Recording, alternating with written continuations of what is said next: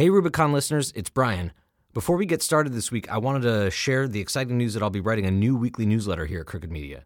It's called Big Tent. It'll be all about the latest developments in the 2020 campaign, how important they are, and whether they'll change what's at stake in this election. The first edition comes out next Friday, January 31st, but you can subscribe today at crooked.com slash big tent. I'm really psyched about this, so I hope you sign up and encourage people you know to sign up too. Making it hard for you. We're making it hard for you to say no. We're making it hard for you to say, I don't want to hear from these people. I don't want to see these documents. We're making it hard. It's not our job to make it easy for you. The president is on trial in the Senate, but the Senate is on trial in the eyes of the American people. So far, I'm sad to say, I see a lot of senators voting for a cover up. If we don't stand up to this peril today, we will write the history of our decline with our own hand. The impeachment trial of Donald Trump has finally begun. Or has it? In the most consequential sense, what you've read is true. The trial of Donald Trump is underway. There's only one Senate proceeding that will end in Donald Trump's acquittal or conviction, and this is it. What I mean, though, is should what we're witnessing in the Senate really be called a trial? And the answer is we don't really know yet.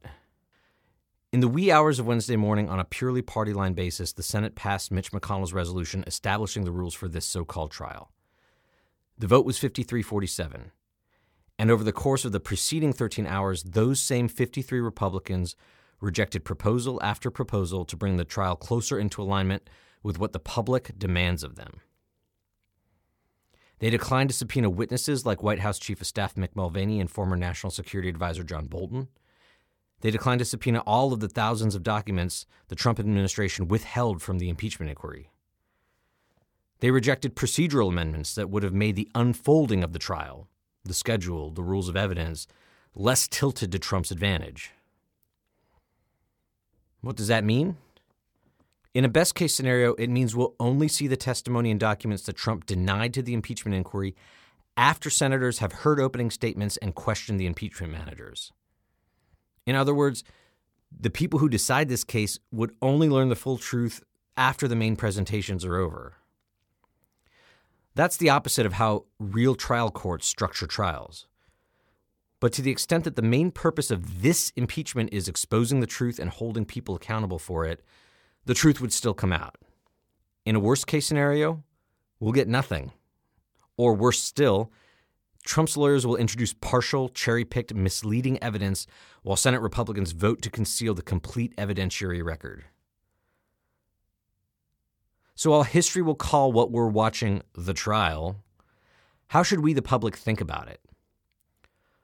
What if the Senate completes a trial in a way that plainly violates the oath senators take to do impartial justice? If the public overwhelmingly believes a fair trial calls for the production of concealed evidence, and the president's party denies it and uses raw power to acquit the president anyhow, what does it mean for the impeachment power? What does it mean for the legitimacy of our whole constitutional system? What does it mean for the coming election? My guest this week is Harvard Law professor Noah Feldman. You might remember him from a recent House Judiciary Committee hearing where he and other scholars placed the impeachment of Donald Trump in historical and constitutional context. He's also the host of the Deep Background podcast, which applies that same kind of context to other big stories of the day. We'll discuss the trial of Donald Trump such as it is and such as it might be. I'm Brian Beutler, and this is Rubicon.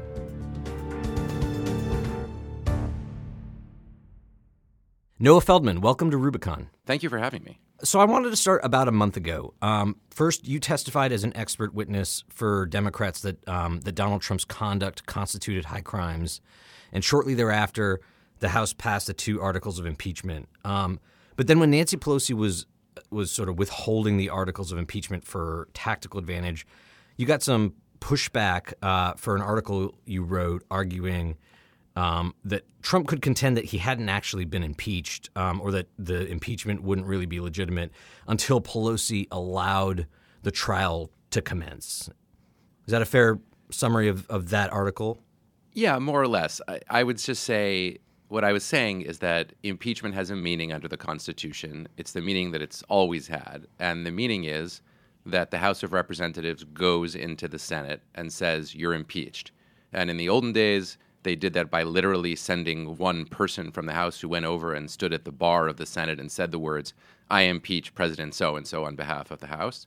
And in the modern day, we do it by sending over official notice of the articles of impeachment. But either way, that's when the impeachment happened. So I was actually, when I wrote it, I had no thought of getting anybody mad at me. I was just trying to clarify that that is what when impeachment actually takes place, even though we have a tendency to say when the House votes, oh, he's been impeached. And as I explained, you know, it's nothing wrong with the New York Times writing Trump impeached. They're using a shorthand. But that's because in every single instance until this one, the moment the House voted, they walked across the floor of the Capitol and delivered the articles or notice of the articles to the Senate. This is the first time they didn't do that. And so I just wanted to, to really clarify. And my editor and I were very surprised when half a million people had something to say about it. So I could nerd out about the the various uh, arguments that you made in that piece probably all day. Um, but one thing I took away from the piece as a whole was this idea or the sort of implicit contention that these powers in the Constitution aren't defined only by the by the words that enumerate them or the consequences that follow when they're deployed, but by more abstract notions of of legitimacy, of public legitimacy. Uh, is is that what you were trying to convey? Is that how you see things? I think you're making a really profound point about the nature of legitimacy, and I'm flattered that you attribute it to me. So whether it's yours or mine, we can we can put to one side. We can share the credit. But let me rephrase what I, what I think is the case here. What I hear you saying, and I, I think this is totally true, is that when you follow the rules, then you can say that what you've done is legitimate. And that makes sense because if you think about it, impeachment is all about bringing down the president for not following our most basic and most important rules.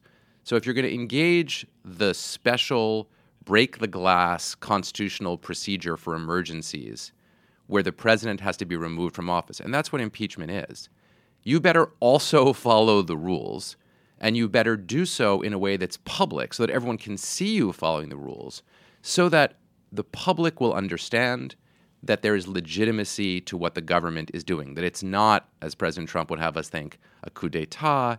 It's not, as some observers would say, just a vote of no confidence. No, it's recognizing that when the president has broken our most basic norms, something must be done. And to do that, you better follow our most basic norms. So I, I, I wanted to apply this basic uh, way of thinking to what's happening in the Senate now. Is is is there a similar kind of argument we could uh, apply to an impeachment trial? Uh, like if the House can vote to impeach a president without actually having impeached him, can the Senate vote to end an impeachment trial without having actually tried the president?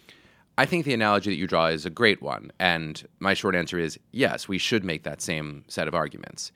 Bottom line, the Constitution says that it's up to the House to impeach, and then it says that it's up to the Senate to try, to hold the trial. And if you don't have witnesses, most people would conclude that you haven't really had a trial. And that's, first of all, borne out by what people are saying in response to pollsters. Two polls have shown large majorities of Americans, close to three quarters, saying, call witnesses because it's a trial. But it's also borne out by the history of how impeachment trials have always been done. In every impeachment trial we've ever had, and not just the two presidential impeachments, but the dozen plus uh, judicial impeachments that we've had in the last few hundred years, there have always been witnesses, often a whole bunch of witnesses. And that's because a trial involves gathering evidence and not just relying on evidence that comes from somewhere else. So if the Senate doesn't do that, even if it could say, well, technically, we're the jury, we're the judge, we chose by a 51 to 49 vote or what have you not to call witnesses, the public will understand that there hasn't really been a genuine and legitimate trial. And that I think so I want, oh. is, is, you know, sorry, go ahead. No, no, no. Uh, continue if you have further thoughts. That I think would be a major consequence for the country if that's indeed what the Senate does. And you know, you can see this going two ways. If the Senate does in fact hear witnesses, then regardless of the outcome, it will have engaged in a legitimate procedure. If it doesn't hear witnesses, then lots of people will say you didn't do it right and the constitutional system of impeachment is broken. So I want to try to pinpoint where uh, along the line, uh, as best we can anyway, uh, uh this trial process uh, can kind of transform from an exercise in, in raw power politics to something that that we as the as citizens should should view as as legitimate, right? Like the text of the Constitution doesn't technically obligate the Senate to conduct a trial at all or to try every article of impeachment that the House passes. Um, but the rules of the Senate do. And every time the House has passed articles of impeachment against a president or a judge or another officer, a trial has followed. Um, so I think that in the extreme case, right, if Mitch McConnell and 51 of his members voted to change precedent and just not convene the trial, then no, you know, other than other than some very partisan people, nobody would legitimately or honestly be able to say that Trump had been acquitted. Right? There has to be uh, the, the, the beginning of some kind of proceeding for on the other end of it uh, anyone to claim vindication. Yeah, and can I push back on the premise just a little bit? You're right sure. that in the provision of the Constitution that gives the Senate the power to try impeachments, it gives them the power. It doesn't formally say they have the obligation. But remember that the House has the sole power to impeach. And mm-hmm. remember mm-hmm. that, at least as I believe, impeachment isn't just the vote. Impeachment is going into the Senate and prosecuting the case. So if the Senate blocked the House from actually appearing and prosecuting its case, there's an argument to be made. I'm not saying it's a knockdown argument, but there's an argument to be made that that would have actually robbed the House of its power to impeach. Because if the House says, we show up and impeach, and the Senate says, yeah, no, you don't, we're not listening, arguably the impeachment power has been, the House's impeachment power has been sub- substantially undercut. Broadly speaking, I do, I do agree with what you're saying. I think that if the Senate just ignored the charges, did not deliberate, did not hear arguments of any kind, then formally we could say the president had not, in fact, been been cleared.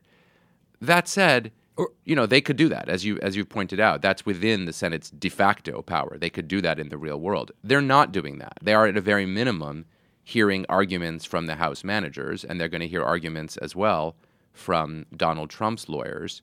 And then there will be questions that the senators submit in writing. So those procedures are happening. The big question, as you and I are speaking, is whether they will also be witnesses.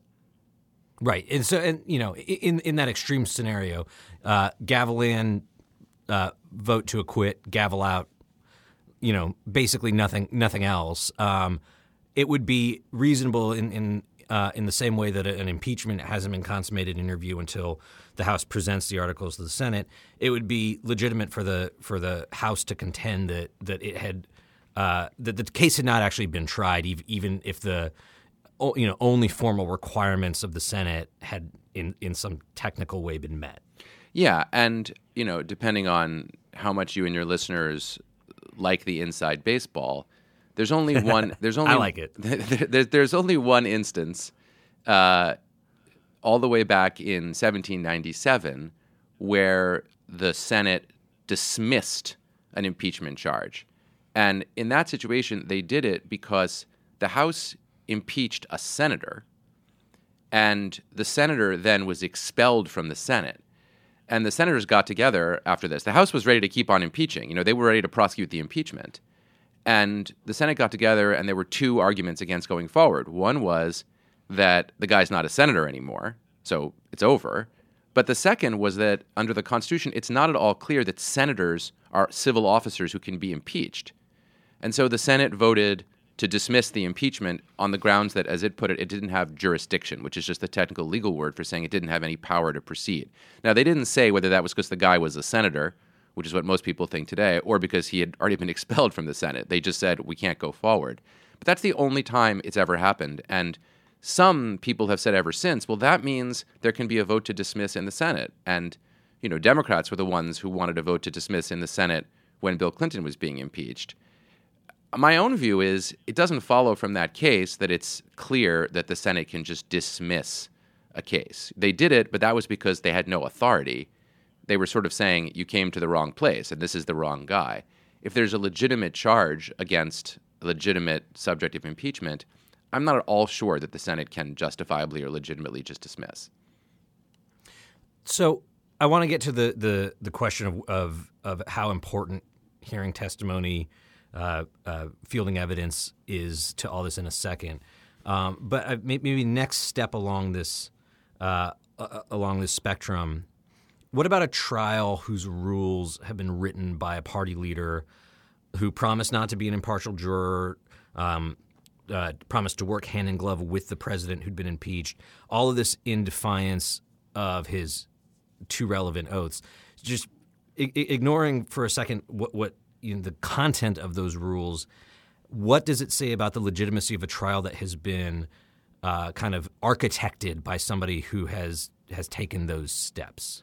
Well, it looks terrible, and it's definitely undercutting of the legitimacy. And the way Majority Leader Mitch McConnell has tried to address that problem is to say that he's going to follow the precedent of how the trial was done in the Bill Clinton case, his initial proposal deviated in at least four clear ways. He then amended that so that it deviates in really two crucial ways, still pretty different. But his attempt to invoke the precedent of the Clinton trial is his attempt to say, and don't worry, it's fair, even though I drafted these on my own and you know got my majority to to ram them through. So yeah, it's a it's a problem. I don't know that it's a problem that's so deep as to completely delegitimate the process, but it's genuinely a challenge. Okay, so let's turn away from from the constitutional design question and talk about actual precedent. Um, uh, the particular rules that McConnell ultimately adopted, or the, that his 53 members voted to adopt, they structure the trial kind of backwards from, I think, what we would imagine uh, happens in most uh, trial courts. Um, to maybe maybe possibly compel testimony and evidence after the main presentations are over. Um, what will what will it say about the legitimacy of this impeachment trial if it ends as the first in history where a bare partisan majority voted to shut down all fact finding, hear from no witnesses, seek no concealed documents? So I want to draw a distinction between two different points that are embedded in what you said.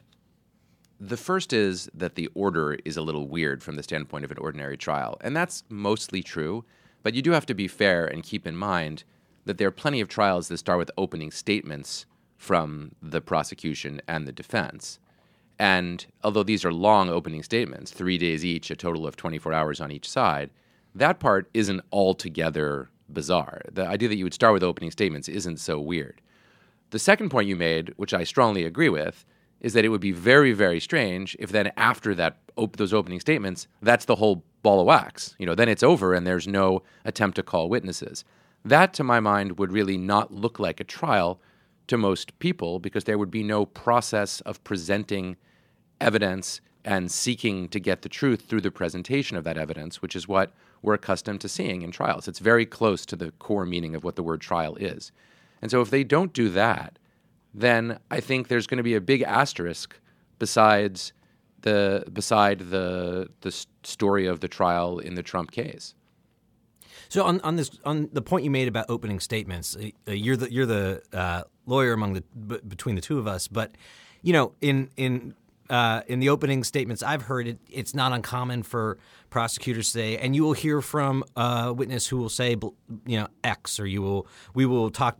They they preview totally, um, right? And, and, and here the prosecutors were in effect limited um, to. Uh, in, in, in, a loose analogy, only the um, you know they, they couldn't tip their hand about things that weren't necessarily in in what uh, the the evidentiary uh, cache that came out of the grand jury investigation. Um, Which they, you ordinarily they, can't do in a court case. I mean, it, it's complicated because in an ordinary trial, you're totally right that the prosecutor would say, and you will hear evidence that. One thing the prosecutor can't do in a trial, because it's not lawful, is to say in the opening statement, in front of the grand jury, the witnesses already said thus and such, and so therefore the guy is guilty. Because you can't, in an ordinary trial, refer to evidence that was gathered outside of the trial. The whole principle of due process of law is that the evidence has to be brought to bear right there in front of the jury. So that's not what happens in an ordinary trial at all. The prosecutors here, the House managers, had no choice but to do that because they may not have a chance to call any witnesses. But they did have more leeway than an ordinary prosecutor would because they can refer freely to all of the evidence that was gathered in front of the House, which you could not do in a criminal trial. I guess the way I think about all this is that there are signals the Senate can and, and has in the past provided to indicate to the public, I guess, that the trial outcome uh, uh, ref- would reflect impartial justice, right? Like one is through consensus. If if senators agree on the trial rules 100 to 0 like they did in the in the Clinton case, that's a pretty strong indication that the Senate believes it's equipped to render judgment fairly. And another would be like the completeness of the record. Mm-hmm. Uh, you know, the, if the question is, has it received or sought all the information it needs to make decisions about guilt, and the answer is yes, that's a pretty strong indication that the public, whether they're happy with the outcome or not, should should treat it as legitimate. Um, yeah, you're uh, right, so and I, you know what you're saying, which is completely true and correct, raises a really fascinating question to me, which is, given that the Republicans in the Senate know they 99% likelihood have the votes to vote not to remove Donald Trump from office. And given that they could get the legitimacy you're describing by having a fair and agreed upon procedure and then listening to the witnesses and then voting, why aren't they doing it? I mean, that really is a hard question. And I don't mean to ask that in some, you know, purely rhetorical by saying, why aren't they doing that? I'm trying to force them into doing it. I'm actually asking it as a genuine question. What is it that they're so concerned about? I mean, if John Bolton testifies and says his worst, do we really think that that's going to move enough senators to change the outcome, to get us to a two thirds majority necessary to remove Donald Trump, I would be stunned if that were the case.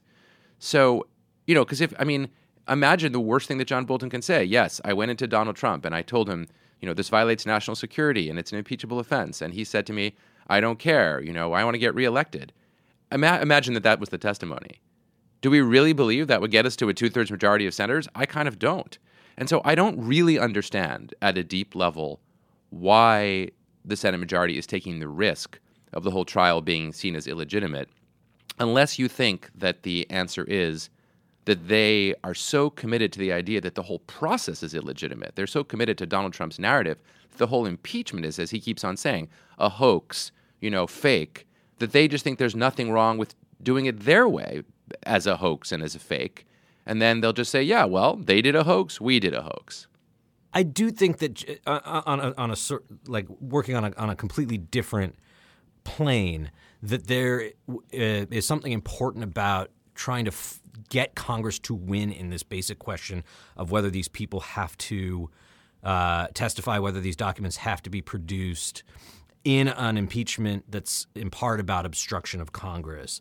That that that whether it um, has any bearing on how the senators ultimately vote, or if the senators ultimately vote to acquit on both charges. Anyway, that if this process ends with the obstruction both having been, uh, you know, uh, attempted, and then B having been successful, and then C he gets acquitted anyway, that that's just a roadmap for future presidents to engage in wholesale cover-ups like this. And I mean, maybe that's a maybe that's a, a you know, kind of argument that that the House manager should be making about why this testimony is important, even though there's already enough to convict. Um, but that's one thing that's actually worried me about how what's going to happen if they get to the end of all this. They uh, vote not to hear uh, any more witnesses, see any more documents, and then acquit, and then uh, have have you know in a in a trial that was about obstructing Congress in part. That's a great point, and I'm also worried about that. You know, one thing that I have been saying all along about the obstruction of Congress article of impeachment is the reason you know that it was appropriate to impeach the president is if Congress starts an impeachment inquiry and the president stonewalls, says, I'm not going to cooperate. In the end, the only remedy left that saves us from a presidency that's completely above the law is impeachment. Like that's the only thing you can do if you're the House, right? You say you're going to impeach, and the president says, "Ha, I won't cooperate." You know, you can't go to the courts and compel it, not realistically. And frankly, it's entirely possible that the courts would have said, not our problem. You know, impeachment is your sole power, not ours. So then all you can do is, is to impeach under those circumstances.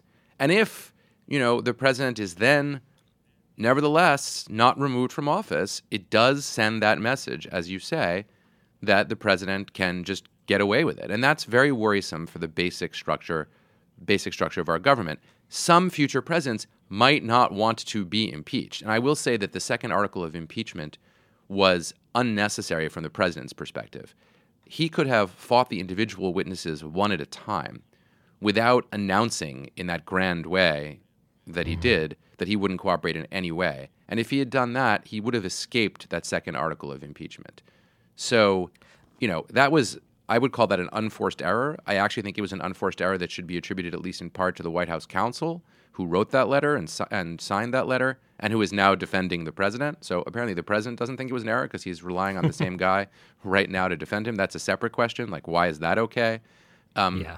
But bottom line, there is a serious, serious danger that if presidents think they can get away with just stonewalling, that the Congress congressional power to impeach will just be eroded to nothing. Let's let's wind down on on that point because I I think it's right to say this will be the first time the Senate has used its sole power to try impeachment to uh, conceal rather than consider evidence. Period. Right. I think so. Yeah. I mean, I can't think of any prior example where they're yeah where they're not trying to get witnesses, not trying to get more information. So just taking it as a given that impeachment supporters and Democrats and you know, hopefully a growing list of people as time goes on um, talk about it that way and try to like leave an asterisk next to this trial. What will the consequences for the impeachment power be going forward, or can we even say anything about that before the next election? Well, as you say, the election is hugely significant, and we will interpret events in light of that election after the fact, even if there's no good, hard scientific reason to think they ought to be. So if Trump is not removed from office, as seems probable, and is then reelected, right. we and the judgment of history will be boy, impeachment has completely lost the oomph that it historically had. You know, the idea that, you know, Bill Clinton's legacy was seriously tainted by impeachment. The idea that Richard Nixon resigned rather than being uh, running the risk of being impeached, not just removed but imp- but impeached. That will look like a, a very faint uh, relic of a, of a lost time. If, on the other hand, Trump is not convicted and then loses in the election, even if he would have lost in the election anyway, you know, people will say, well, you see, impeachment is vindicated. Maybe you weren't able to remove the president from office, but the taint of impeachment was so significant that it had an impact on the presidential election. And we'll want to tell ourselves that story because we want to legitimate our existing institutions. You know, we have this creaky old constitution you know 225 plus years old. And there's a way in which you know no other country in the world still runs its affairs in this way. Since we enacted our constitution france has been through five reboots right? France is on what they call their fifth republic. That's their 5.0 it's their version 5.0 of their constitution at a time that we're still stuck with basically the same thing although with you know with the reconstruction amendments added in. But when it comes to impeachment we've got the exact same creaky thing we've already ha- always had and it's possible that it just doesn't work anymore. And, you know, that's something that's painful, but we need to confront that reality. I, I want to offer you a chance to close on a, on a happier thought if you have one for for uh, listeners, or if, if, if there's any sort of optimistic side to how you, you see these events playing out. Well, there is. I mean, there is because right now, while you and I are speaking, we're we're in the middle of events, and mm-hmm. I think, you know, it's appropriate for us to be honest, as I think you've been, and I'm trying to be also, about the genuine threat to the structure of our institutions that exists. But we are not speaking right now at a point where those institutions are destroyed. You know, the President of the United States took actions that, to my mind at least, are clearly at the core of what the framers thought should be impeachable, and he was impeached. So, in that sense, the institution is working correctly as we speak, the institution is working correctly in that impeachment occurred. You know, the trial may in certain ways be illegitimate. The non removal of the president, if that's what happens, may in certain ways be illegitimate. There are all these problems. They're real. We've been talking about them. But it remains possible still that our democratic institutions will be robust enough to save us. You know, Donald Trump could lose the next election, and then we will be able to tell ourselves with some credibility we got through it. You know, our long national nightmare will then in some way be over. We, we shouldn't be naive about it. Even if that happens, we should go back and look at what we can do better. But that is still a possible outcome. And I don't think we should forget that either. So uh, we're not, I don't think our conversation has been all doom and gloom. We're in the middle of things, identifying genuine, meaningful risks. But those risks also may be resolved in a way that is healthy for democracy and actually vindicates our, institutions rather than revealing them to be failures. That's the note I want to end on. Um, okay. okay. everyone uh, should go check out new episodes of Noah's podcast, Deep Background, starting February 5th. Uh, Noah, thanks for coming on Rubicon. Thank you so much for having me. That's it for this week. By next week, we should have settled the biggest outstanding question about the legitimacy of this trial. Will Republicans have voted to allow the Senate to see new evidence or not?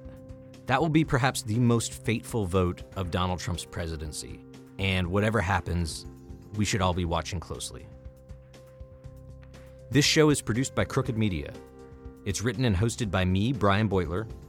Stephen Hoffman is our producer and editor. If you enjoyed this episode, please subscribe, rate, and review us wherever you get your podcasts.